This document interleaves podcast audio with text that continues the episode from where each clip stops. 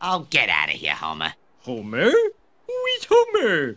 My name is Guy Incognito.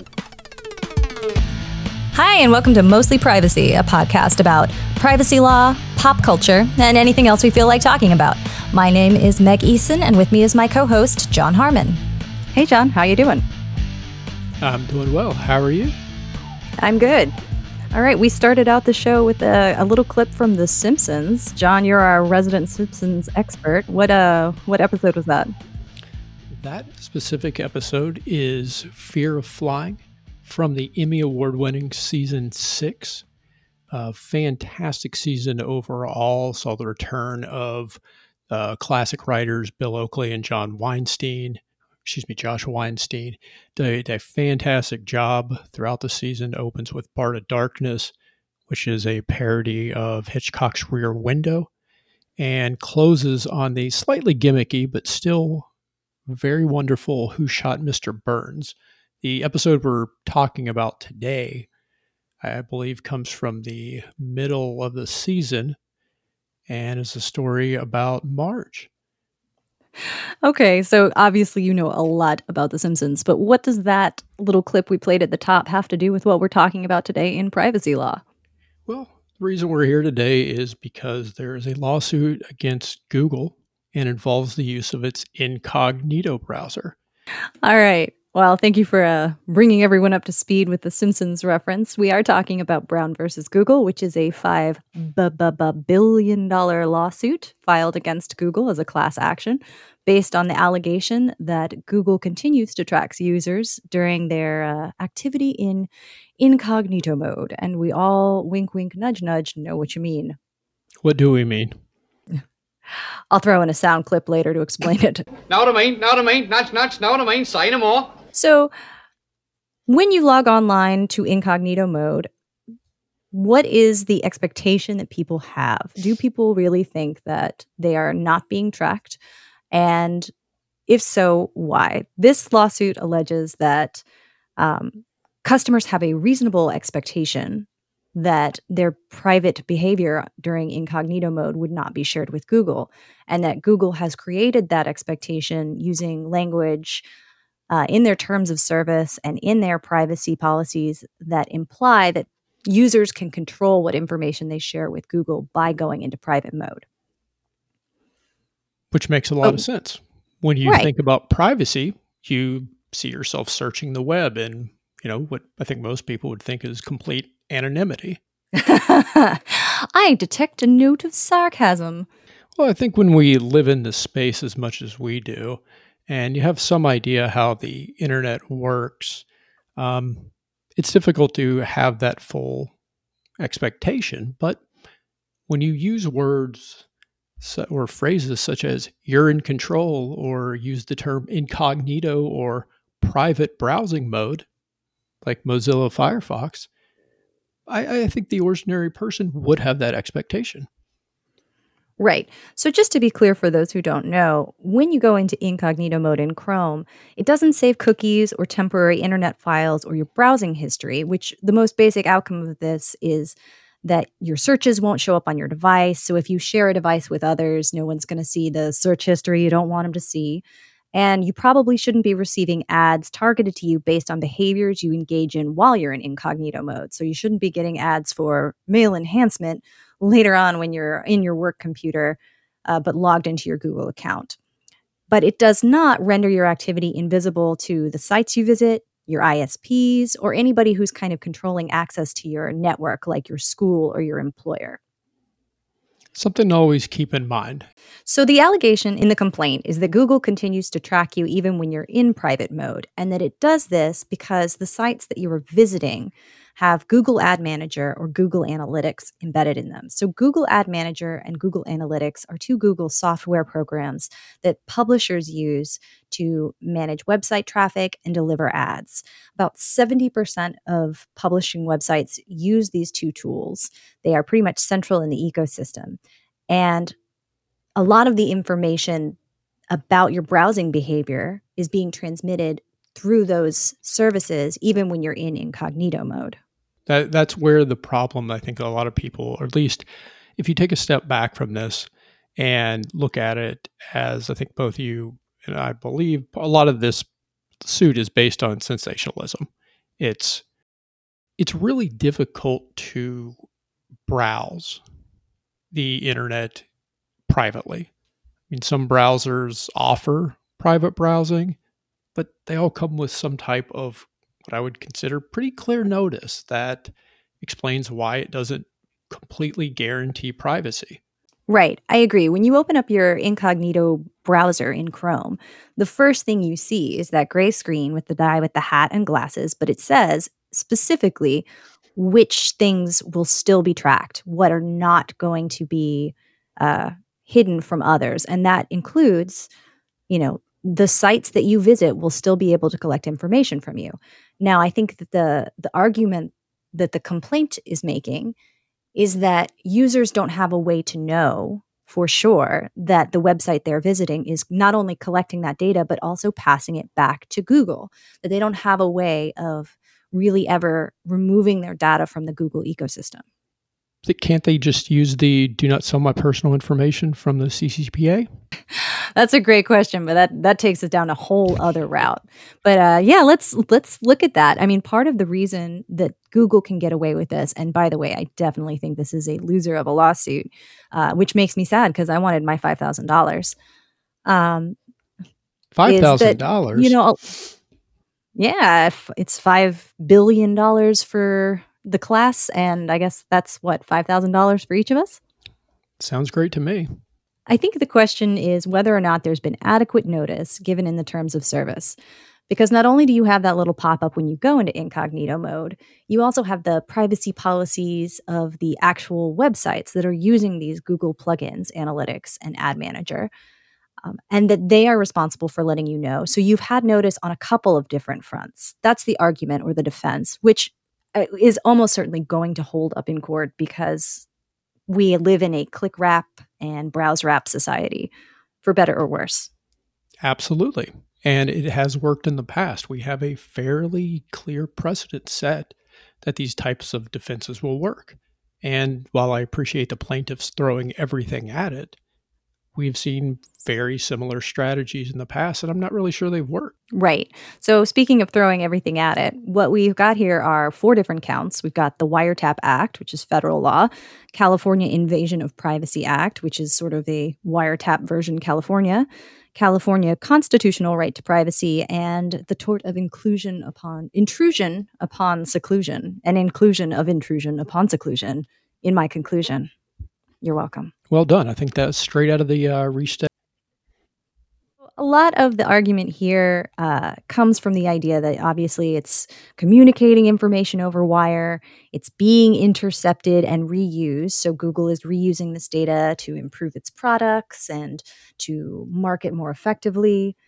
Um, and that this is confidential communication, that there is an expectation of confidentiality based on the status of incognito mode. Yeah, and, and, I think that makes a lot of sense from where they're at least trying to expand this. I mean, there's always all sorts of reasons for any plaintiff to file a suit, and but if you're just looking to win on the merits, I, am not certain that some of these are going to fly. If you take a look at the, uh, let's say, the Wiretap Act, and at least from the federal perspective, you're really kind of talking about the Electronic Communications Privacy Act, which has the amendments to the Wiretap Act, created the Stored Communications Act, and Pen Register Act.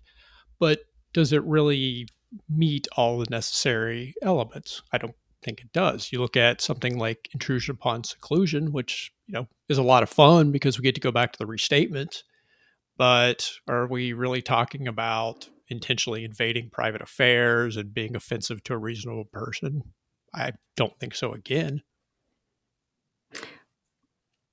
Yeah, I mean, I think the the offensiveness to a reasonable person argument is really the kind of the crux of this. This is a moral yep. outrage case. It reminds me of all the all the YouTube bloggers who sue uh, Google for Section 230 compliant takedowns, the deplatforming. It's there's so much precedent that proves you're not going to win this, so it kind of makes you wonder, like, what's the point? Is this just sort of a standing on your moral soapbox? And how did you get an attorney to decide to also you start thinking about things like private right of actions. And this is these are the type of things that the behaviors from plaintiffs that do scare companies.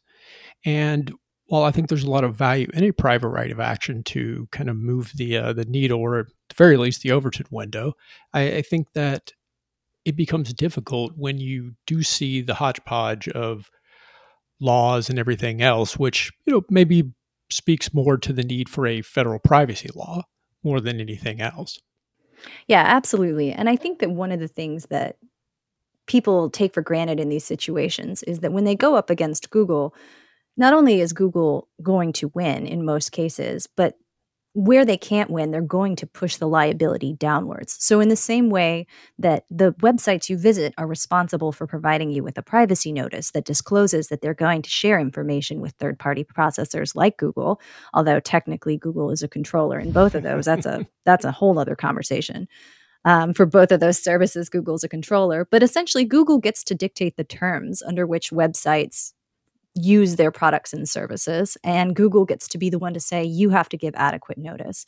So even if this lawsuit were to somehow magically actually stick to google most likely google is just going to find a way to pass more responsibility onto the publishers making it Which harder for websites to Great if it's because it saves us time from having to draft new agreements, but it also does make it very difficult when you're really not the 800 pound gorilla in the room. And most organizations are not when it comes to these big tech players. Everybody else is just kind of living in their world. Yeah. And I, I think what this really comes down to is a general understanding that our current standards of notice and consent for basically all use of the internet is kind of shady. It's who has the time to read all of Google's privacy policy and terms of service, and then also read the website you are visiting in incognito mode's terms of service and policy because we all know you're on incognito mode because you're really looking to read some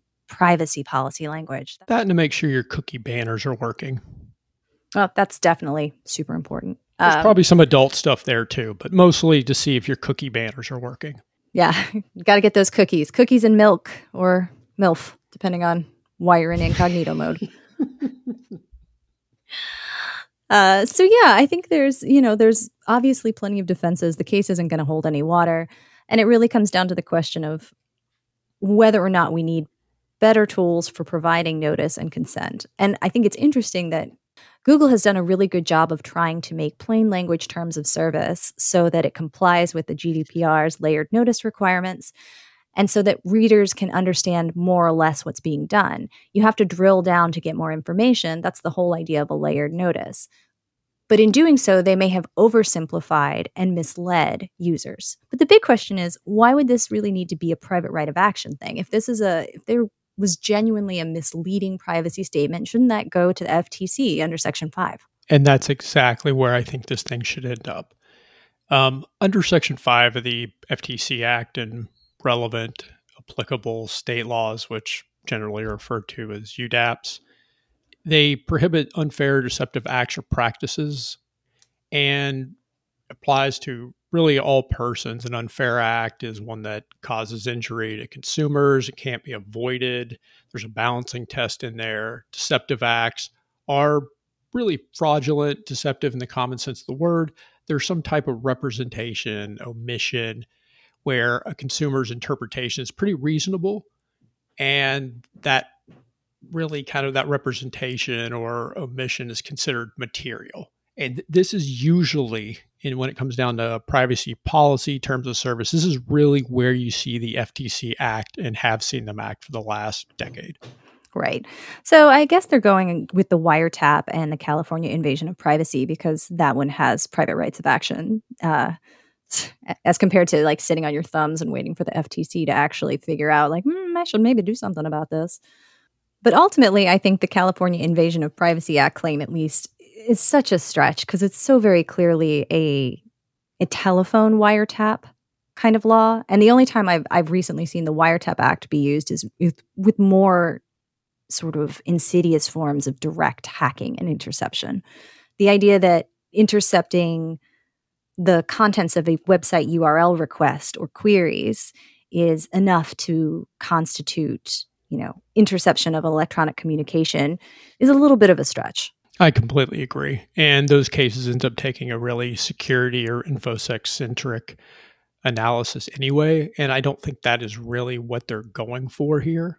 Yeah. Again, I think this is just uh, standing on the moral soapbox, and there's no demonstrable harm. They did a a decent, well, they did a half-hearted job of trying to add in a little bit of idea of lost monetary compensation for the value of the data being collected by Google, which in and of itself raises a myriad of questions about whether data privacy is a fundamental human right or a property right. Neither here nor there. I don't think they've proven any real harm. I don't think that they've violated any, they haven't demonstrated that there's any real violation of law. It's just a lot of moral outrage. And even if it is justifiable and well placed moral outrage, it seems like kind of a publicity stunt. And I, and I think there's a lot of that too. I mean, I do fully understand why you bring something in California, the various tech giants. I understand why you bring it against Google, one of the biggest players on the market. And I think there is an actual legal reason that you bring it in California. I mean, they do have a, an enumerated right of privacy. Uh, they've had that since 1972. So it does make a lot of sense. It's not something that we have articulated in a lot of other statutory elements. But at the same time, I, I don't know where this is going. I, I appreciate that they're bringing privacy to the forefront, but at the same time, I really think the area that we're going to see the most push is surprisingly coming out of the state of Illinois. Oh yeah, with biometrics for sure. A- and I think that that's I think that's a lot more a lot more meaningful in this time. I mean, obviously the the idea of Google collecting a lot of information and creating profiles is is really disconcerting on some levels, but I think people have a lot more justifiable acute anxiety around some of the biometric tracking that's being done by other actors right now. And uh, I think it's going to be a little bit hard in this particular era to get people concerned about who's tracking them in private mode when they're concerned about whether or not the police is going to track them for participating in a protest. Absolutely. Um, and I, I think you know one of my big things is training, and it's really difficult to explain to someone one how the internet works between your headers and your footers and your browser fingerprinting and your cookie syncing but it's pretty easy to understand someone having pictures of you that you've published or somebody else has published about you and to use that in a negative way. Everybody can make that connection very easily and understand the potential violations that can come from that. Yeah. So we'll see. Maybe as we uh, start seeing more legislation coming out of DC, uh, specifically related to the kind of tracking we're we're running across with uh, both Clearview AI and other facial recognition technologies, and with contact tracing, there's a possibility that some of those more pressing legislative efforts will end up sweeping up some of Google's other activities underneath them. And and that's probably the best we can hope for right now. But it sounds like our next episode should definitely about be about biometrics. I completely agree. When we are recording this right now, so many things are going on in the world that really touch on this idea of biometrics, information gathering, web scraping. Extremely interesting stuff, extremely relevant stuff. All right. Well, I think that wraps us up for this episode. Guy Incognito, Fear of Spying. Uh, why don't you take us out with your favorite line? Well, that line's pretty specific. Why don't you take us out with your favorite episode from season six? What would you say would be your favorite? I think uh, that's probably going to be, I believe it was the fifth episode from the season, Sideshow Bob Roberts, another Oakley and Weinstein classic involving uh, Sideshow Bob being released from prison. Um, gets in actually a lot of political stuff that somehow is extremely relevant today. But any any time that uh, Kelsey Grammer and Larry King and Dr. Demento and Phil Hartman get to be in one episode, it's a fan, fantastic, enjoying show. Oh, that that sounds amazing. I think my favorite sideshow Bob was definitely uh, the the Cape Fear ep- uh, episode with the where he sings the where he sings the entirety of the HMS Pinafore. Amazing. All right. Well, thanks everybody for joining us today, and we'll be back uh, sometime in the next two weeks to talk about some biometric stuff. John, thanks Thank for you. joining me. No, never. What never? Hardly ever. He's hardly ever sick at sea. For he himself has said it, and it's clearly to his.